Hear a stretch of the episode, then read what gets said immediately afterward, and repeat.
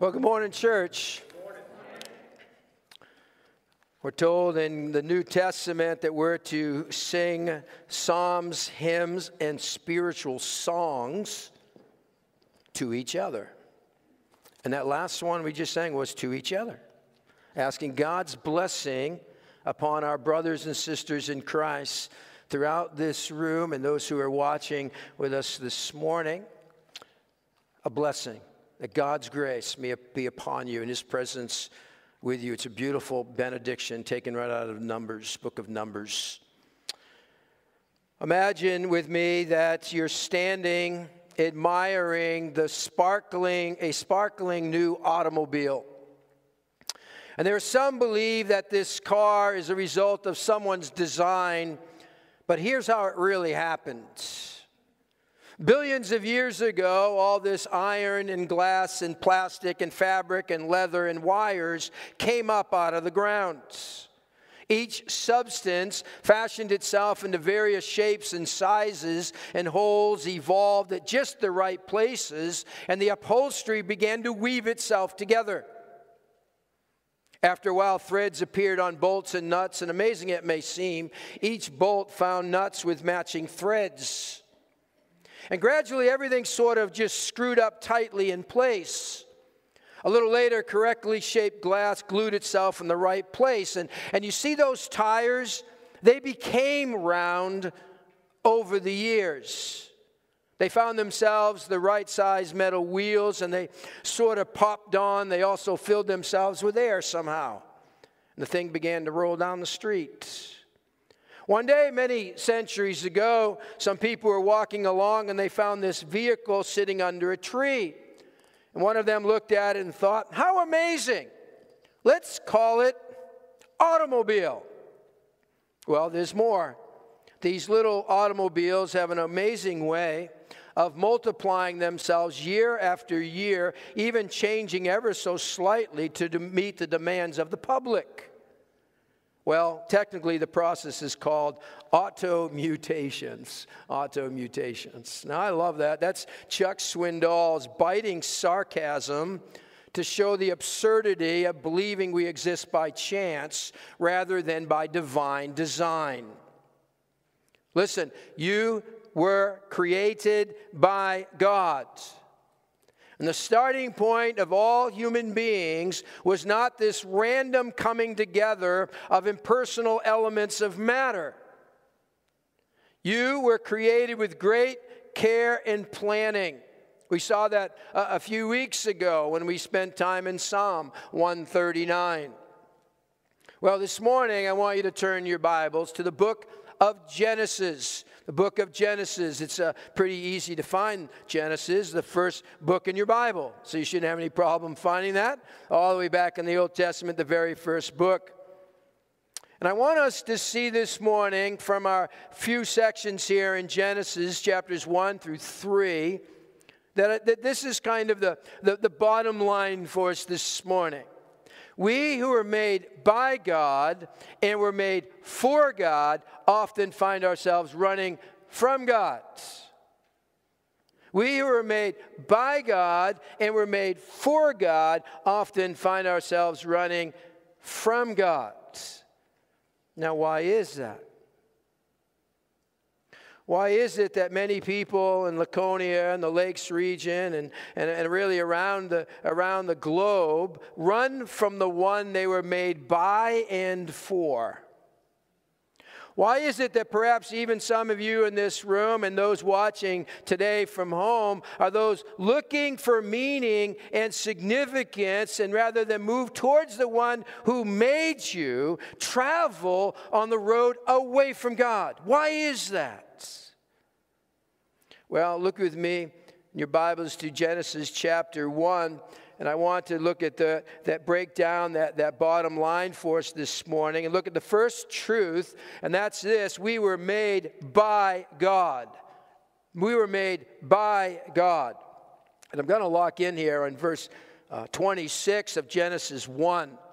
But before I do, before I look at verse 26 of Genesis 1, I want us to see something in the wording uh, of what leads up to verse 26. And so Look with me, I'm just going to look at these phrases here. Uh, Genesis uh, chapter 1, verse 3. It says, And God said, Let there be light. Verse 6. And God said, Let there be an expanse between the waters. Verse 9. And God said, Let the water under the sky be gathered to one place. Verse 14. Let there be. Verse 20, let the water teem with living creatures, let birds fly. Verse 24, God said, let, let the land produce living creatures. I hope you see the pattern here. Let, or let there be, And all of God's creation. And then when we come to the creation of humankind, there's a subtle yet significant shift. Look at verse 26. Verse 26. Follow along with me. Then God said, Let us, now there's a little hint there of the the triune God. But he says, Let us make man in our image, in our likeness. Now, we are uniquely different than the rest of creation. There is a, a striking, more personal touch when we come to the creation of humankind. We see it when, when, Jesus, when, when God took the, the dust from the ground and breathed life into it. Here's a deliberate, premeditated work of God who said, Let us make man. You see, all too often, our understanding of mankind begins at chapter 3 of Genesis with the fall of sin.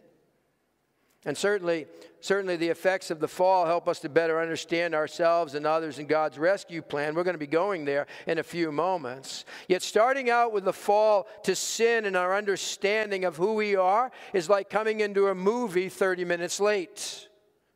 Getting a grasp, though, on why God created us in the first place, gaining an appreciation of the marvelous truth of being knit together in our mother's womb by the powerful hand of God, really should take our breath away.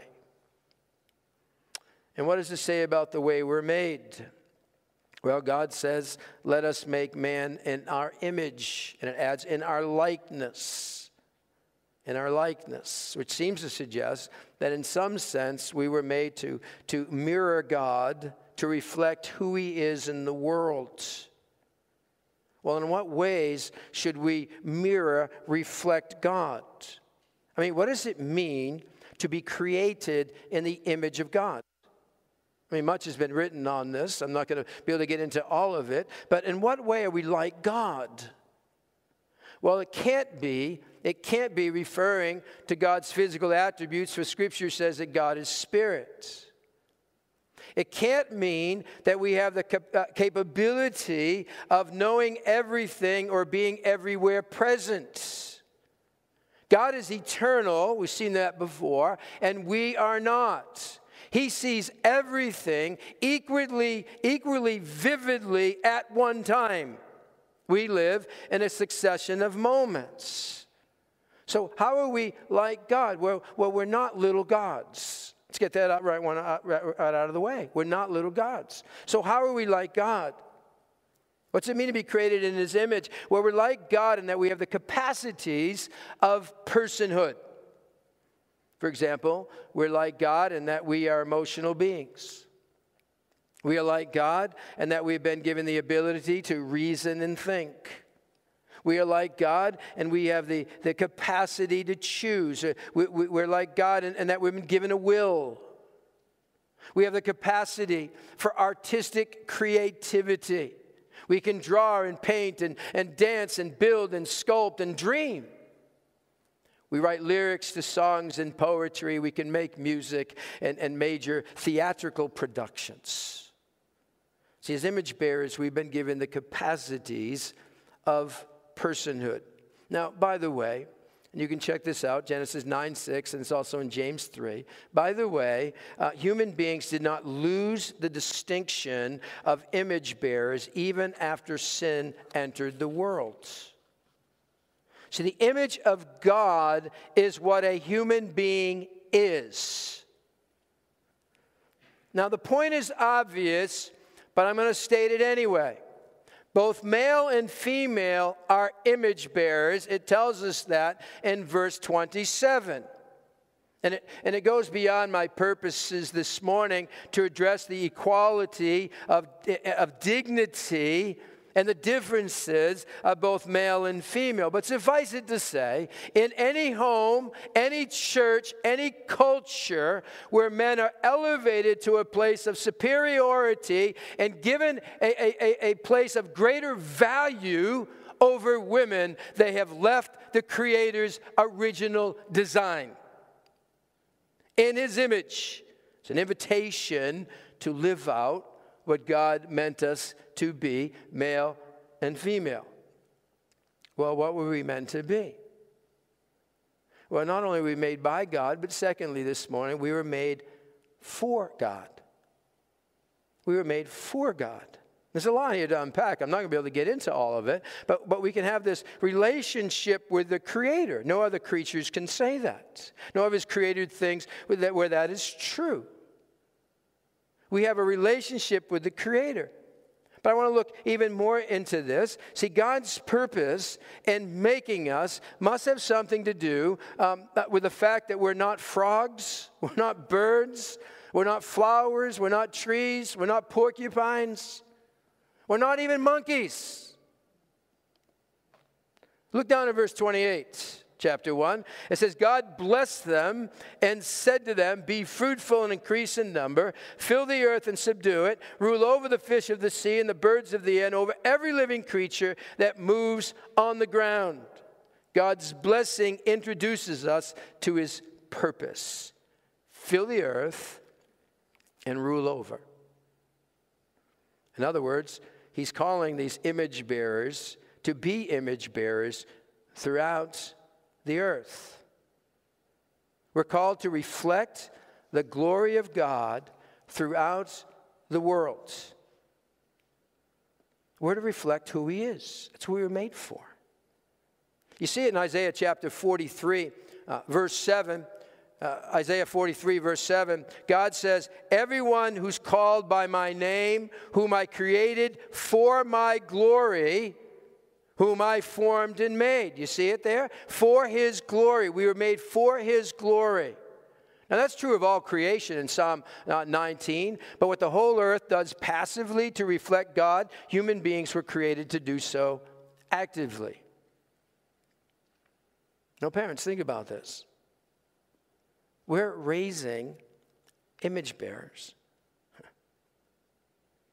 We're, we're to draw out the image bearing potential of our children. We have the responsibility to take that, that runny nosed toddler and release him into a God honoring difference maker in the world, a reflection of God's character.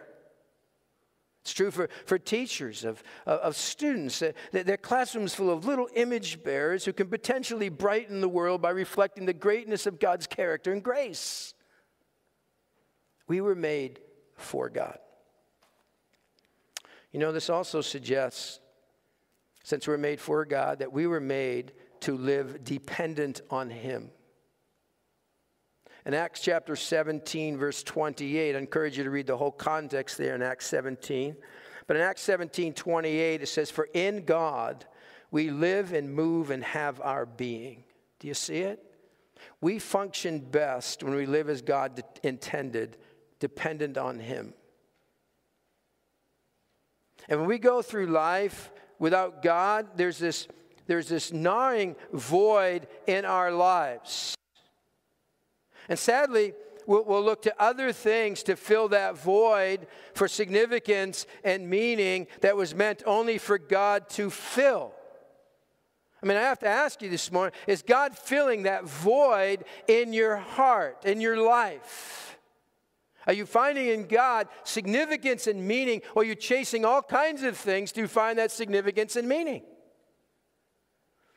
Heavyweight boxing champion uh, George Foreman in the late 70s, he, he struggled with, that, with this void in his life. And here was a man who went from poverty to wealth. And a few days before his fight with Jimmy Young in Puerto Rico, Foreman stood on the hotel balcony and wondered about the meaning of life. In spite of all his success, he said, I was empty. For 10 years, he had gone through the same routines getting ready for fights. And, and the end, another win, but for what? And he said, My goal for life is another W? Is that all there is to life? Winning didn't fill the void, money didn't fill the void. He had more cash in the bank than, than most could dream of. He had three homes, a dozen cars, and a ranch, yet with all that stuff, he was still unfilled. And Foreman went on to say, Would another car make me happy? One more house? Some mysterious piece of the puzzle was missing, but I didn't know where to find it. And he says, More than once, I toyed with the idea of driving my car over the cliff. Where do you find significance and meaning? We were made for God. We were made for God. We function best as we live as God intended, dependent upon Him. So we who were made by God, and we were made for God. And yet, thirdly, my, my third point this morning is we find ourselves running from God, don't we? We find ourselves running from God. Why is that? I mean, as we look around us in this world and we try to make sense of, of the craziness that's going on, we ask, why are things the way they are? Why this, this moral pileup? Why the wreck on the freeway of the 21st century home? Why all the carnage in our cities? Why such evil in the world? Why do we struggle to get along with each other? Would you believe that it's directly related to Genesis chapter 3?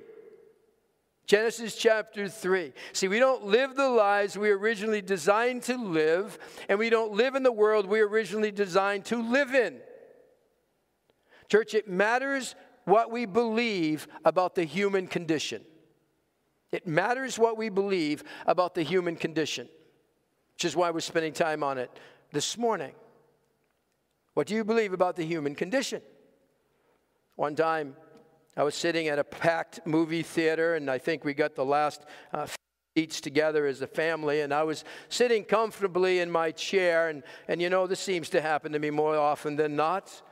But I was sitting comfortably in my chair, and this little guy behind me kept kicking the back of my seats. I mean, throughout, the, constantly.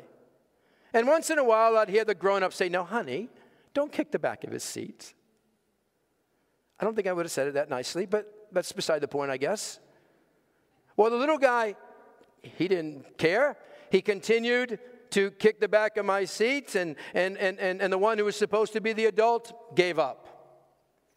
I mean, when you fly on airlines a lot, inevitably you get that kid, right, with just long enough legs to reach the back of your seat, and it makes for a very, very long flight.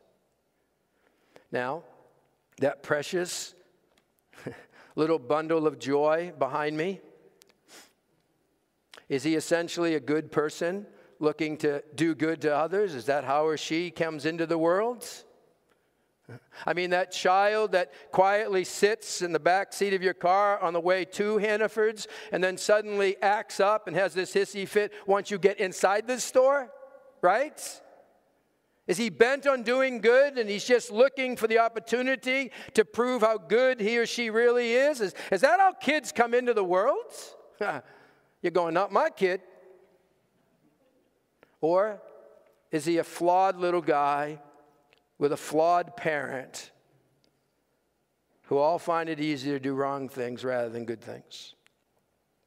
Are we what God intended for us to be? I mean, is our natural bent on doing what is right? What we believe here matters. Because if we think we're an innately good, then we will believe that we can rescue ourselves from the mess within and in our society and in our world. See, the, then, the, the answer to the problem of, of sin and, and all this that's going on in the world around us is to improve our environment. or, or that we just need time to prove uh, that we're good. No, no. What is our true north here? What is our fixed reference point? The Bible is clear that we do not enter this world with a moral blank slate. We're sinners from our very first breath. We sin because we're sinners. We're all guilty before God. Sin is universal. And so, the first part of the Evangelical Free Church's statement of faith that we're tracking and going through to, in order to move towards an affiliation there, uh, that's what we've been working through. The one on human condition says this Article 3. We believe that God created Adam and Eve, but they sinned when tempted by Satan. In union with Adam, human beings are sinners by nature and by choice, alienated from God and under his wrath. It matters what we think about the human condition, what we believe about the human condition. And we move from the dignity of man and woman of Genesis 2 to the rebellion of Adam and Eve in Genesis 3 as they rejected God's rightful rule and sought their independence from God. Now, is that not the essence of sin? We put ourselves at the center of the universe, usurping the place of God. All right, let's look at this familiar true incident recorded for us in Genesis 3. Genesis 3. I want you to follow along as I read verses 1 and 7 of Genesis chapter 3. It says, Now the serpent was more crafty or shrewd than any of the wild animals the Lord God had made. And he said to the woman, Did God really say you must not eat from any tree in the garden? This is no mythical uh, serpent here. This is true. The woman said to the serpent, We may eat fruit from the trees in the garden, but God did say, You must not eat fruit from the tree that is in the middle of the garden, and you must not touch it or you will die. You will not surely die. The serpent said to the woman, For God knows that when you eat of it, your eyes will be open, you'll be like God, knowing good and evil. When the woman saw the fruit of the tree was good for food, pleasing to the eye, desirable for gaining wisdom, she took some and ate it. She also gave some to her husband who was with her, and he ate it. And then the eyes of both of them were open. They realized they were naked, so they sewed fig leaves together and made coverings for themselves. Ah, we see here the nature of temptation. I believe it was Oscar Wilde who said, I can re- resist everything but temptation. well, what can we learn from this true account about the nature of temptation that can help us to resist it? Well, a lot could be said here. I'm just going to give you a couple of principles. Principle number one is this when our focus is on what is off limits rather than what we can freely enjoy, the appeal to sin grows stronger. You better believe it. When our focus is on what is off limits, what we can't have, rather than what we can freely enjoy, the appeal to sin grows stronger.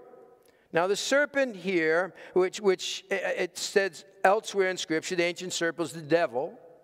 The serpent here speaks only twice in this account, verse 1 and verse 4, but his words are meant to throw off balance the trust relationship between Eve and God. Did God really say? First stage of temptation, in which questions are raised about the Word of God that will nibble away her confidence in Him. And it does for us too. Now, watch Eve's perspective in her answer, verse 2. Verse 2 We may eat fruit from the trees in the garden. Notice she drops what God said that it was, you may freely eat. But God did say, she goes on, you must not eat fruit from the tree that is in the middle of the garden, and you must not touch it. God said nothing about touching the tree. Eve exaggerates this, making God out to be a little harsher than he is. And then she adds, or you will die. Now, Eve's perspective here is all distorted. Isn't it like human focus, uh, human nature, that is, to focus on what you can't and don't have? And that's why the serpent Satan pounces on this, says in verse 5, you know, God knows that when you eat of it, your eyes will be open, you'll be like God, knowing good and evil.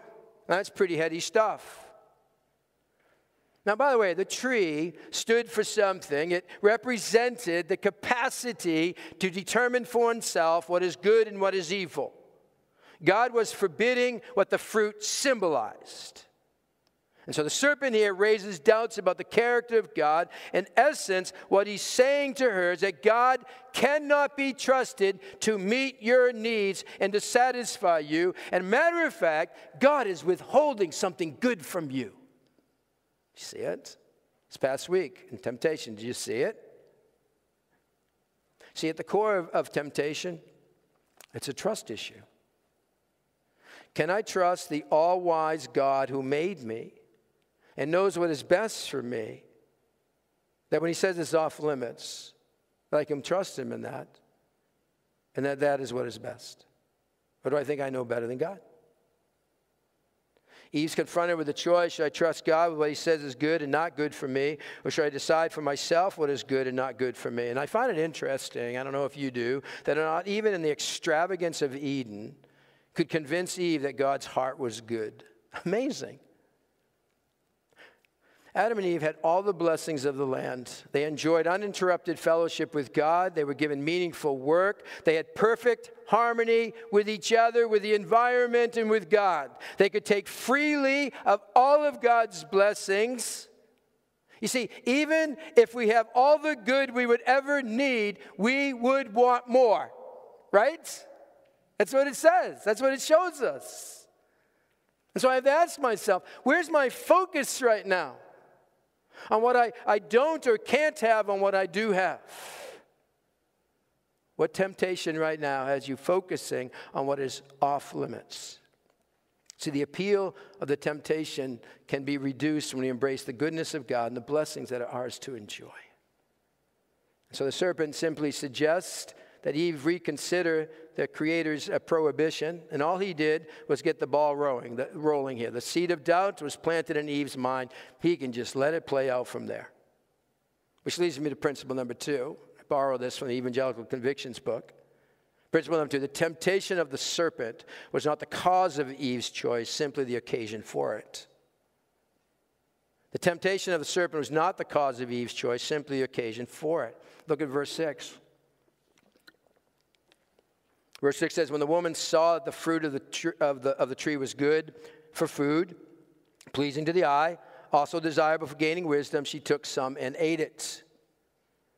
Her choice to take and eat was based on the evaluation of things seen through her eyes, her appetite, and her ability to think. Oh, the wonder of choice here, right? Choices are made in the eternal attitudes, and it's her covetousness that set everything else in motion.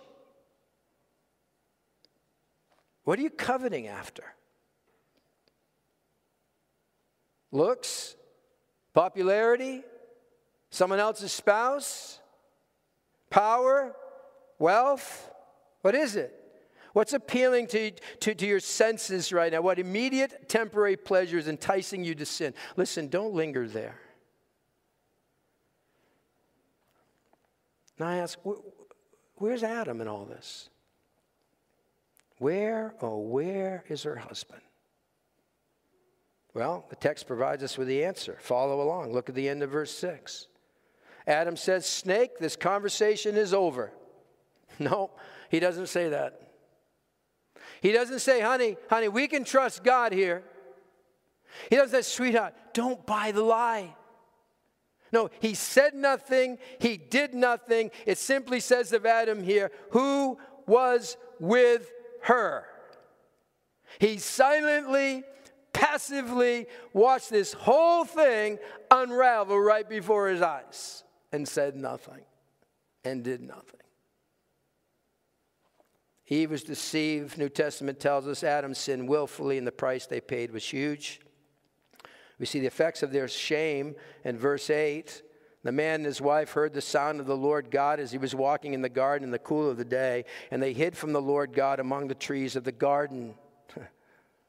Why are they hiding? Well, Mark, Tra- Mark Twain said, uh, Man is the only creature in all creation that can blush, and the only creature that needs to. the one who was made by God and made for God is doing what? Running from God. You gotta go, what was Adam thinking? Did he really think that he could hide behind some tree and God would not see him. I mean, it's kind of like the, like the game I like to play with my grandkids. You probably played it with your grandkids or kids. I say, Where's Adeline? Where's Logan? Where's Milo? Where's Ashton? And they all do the same thing. they either look away or they cover their eyes with their hands, right? I mean, if they can't see you, then you must not be able to see them. That's what Adam's doing here. I'm behind this tree. I can't see God. He certainly, he can't see me. And so, God, in verse 9, he goes, Where are you? It isn't as though he can't see him. His question really is Adam, where's your head at? Why are you running? Adam, where are you? It's the same question that he asks us Where are you?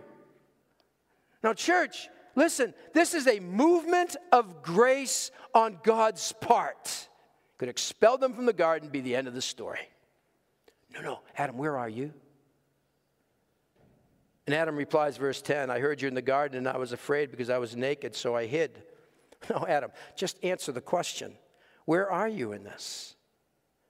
And God leans in a little more to get Adam to answer the real question. Verse 11 who told you that you were naked? Because he was not self conscious of that before. Have you eaten from the tree that I commanded you not to eat? Now, notice, Adam takes it like a man here. He mans up and he says, The woman you put here with me, she gave me some fruit from the tree and I ate it. Blamed his wife. He says, I'm the victim here. She made me do it. It's not me, God. It's her. Actually, God, it's not her, it's you. You put her here with me. It's, it's kind of your fault. God gets blamed for lots of stuff. Ever been there? Why doesn't God do something? Why didn't He stop it from happening? This is why what we believe about the human condition is critical. The sin of Adam and Eve corrupted God's good creation. That one sin affected us all. What Adam and Eve did, they did knowingly, they did willfully, they did freely. It was the result of their God given freedom. It was God didn't program them to do what they did. It isn't God's fault. It isn't others' fault. And after God asks Adam the question, he poses a question to Eve in verse 13. He says, What is this you've done? She believed the lie, she gave into the deception, disobeyed. And she, like Adam, doesn't take responsibility either. Her answer to God's question is, The serpent deceived me and I ate. The woman you gave me, she's the problem. The serpent, he's the problem. He's the blame. The devil made me do it. The temptation of the serpent was not the cause of Eve's choice, simply the occasion for it. And for every person and every generation from that moment in the garden on, we who were made by God and were made for God find ourselves often running from God. And that's why we need an answer to the problem of sin and evil from outside ourselves. And so look with me in the New Testament book of Romans. We're not going to spend a lot of time here. You can leave your place there in Genesis 3 and go to the book of Romans, chapter 5. It's in the New Testament Matthew, Mark, Luke, John, Acts, Romans. Romans chapter 5. And I want us to see a direct connection here in the little time that we have between what happened in Genesis 3 and the implications to all humankind since. Romans 5, verse 12 says, Therefore, just as sin entered the world through one man, Adam, and death through sin, and this way death came to all men because all sinned. That's the legacy of the sin of Adam. We have all acquired the last name sinner the minute we were born. We're all linked to Adam. Adam's sin has affected us all. We now sin by the nature we were born with and by the choices we make. That's what sin is all about. Someone came home, a husband came home and from church, and his wife didn't go, and she asked him, What would the, would the preacher talk about? And he said, Sin. Okay, she asked, What did he say about it? And, and he answered, Well, you know, he's against it. well, I hope you get a little more out of this than just that this morning. What's the answer out of this predicament? What's the solution to this? Is there any hope for us sinners? Well, this is where the gospel comes in. The rest of the statement of faith, Cindy read it earlier. It says, Only through God's saving work in Jesus Christ can we be rescued, reconciled, and renewed. And we're going to look more closely at the saving work when we come to Article 5 on the work of Christ. But for now, I want us to notice verse 18 of Romans 5. Look at this. Consequently, just as the result of one trespass, Adam, was condemnation for all men, so also the result of one act of righteousness, Christ, was justification that brings life for all men. It's been said this way the seriousness of our sinful condition demanded nothing less than God's saving work in Jesus Christ. And notice with me the middle of verse 20. But where sin increased, grace increased all the more, so that just as sin reigned in death, so also grace might reign through righteousness to bring eternal life through Jesus Christ our Lord. See, Jesus Christ came to be what we were meant to be. He is our only hope. He came to rescue us from the wrath of God that rightly stands over all of us in union with Adam. He came to reconcile us from enmity with God, from being alienated from God, from running from Him he alone can renew the divine image which was corrupted by Adam's sin. Notice that we no longer then have to live in bondage to sin, for we have been freed in the righteousness of Jesus Christ. Church, listen, if you put your trust in Jesus Christ, you can have a new identity. Are you in Adam or are you in Christ? There is no third category. Where are you at? And I ask, is God calling out to you this morning? Where are you? You're running from God. He's a seeking God, a God who, who, who, who has every interest in having a relationship with you. He calls out to you in grace and He says, Where are you? Where are you? Where, where, where are you? Is yours a story of ruins to rescue from sinner to saint? Then you have a new identity. You're living in that identity. A legend from the sheep counties of England tells of some centuries ago there were two men who were arrested and, con- and convicted of stealing sheep. They were sent to prison for several years, and as a punishment for stealing, the letter S would be burned into their foreheads with a hot iron so that no one should ever forget their crimes. Well, when the jail terms ended, one of the two left the area and was never heard from again.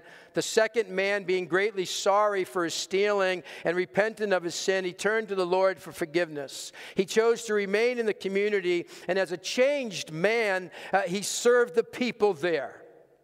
He freely gave of himself to help the sick, assist those with family crises, and other difficulties the people there encountered. And soon no one remembered or spoke of his earlier crime of sheep stealing. They spoke only of the change in his life, evidenced by his acts of kindness, his heart of grace and love. One time there was a conversation between two small boys who, because of their young age, knew nothing of his past. Seeing the now aged man pass by, the one boy asked the other boy, Why do you think he has an S on his forehead? Why do you think it's there? I'm not sure, the second boy replied, but from what my mom says about him, I think it must mean saint. See, no matter how badly we've messed up, we don't have to walk around branded as a sinner. If you have your trust in Jesus Christ, but now as a saint, Jesus has rescued us from the ruins of sin and given us a new identity in Jesus Christ. That S for sinner or any other letter that might describe what you have done, listen, does not have to define who you are. Does not have to define who you are. Saint. That's who you are in Jesus Christ. Let's pray. God, we're so thankful that you have that power to redeem our story our life, the ruins.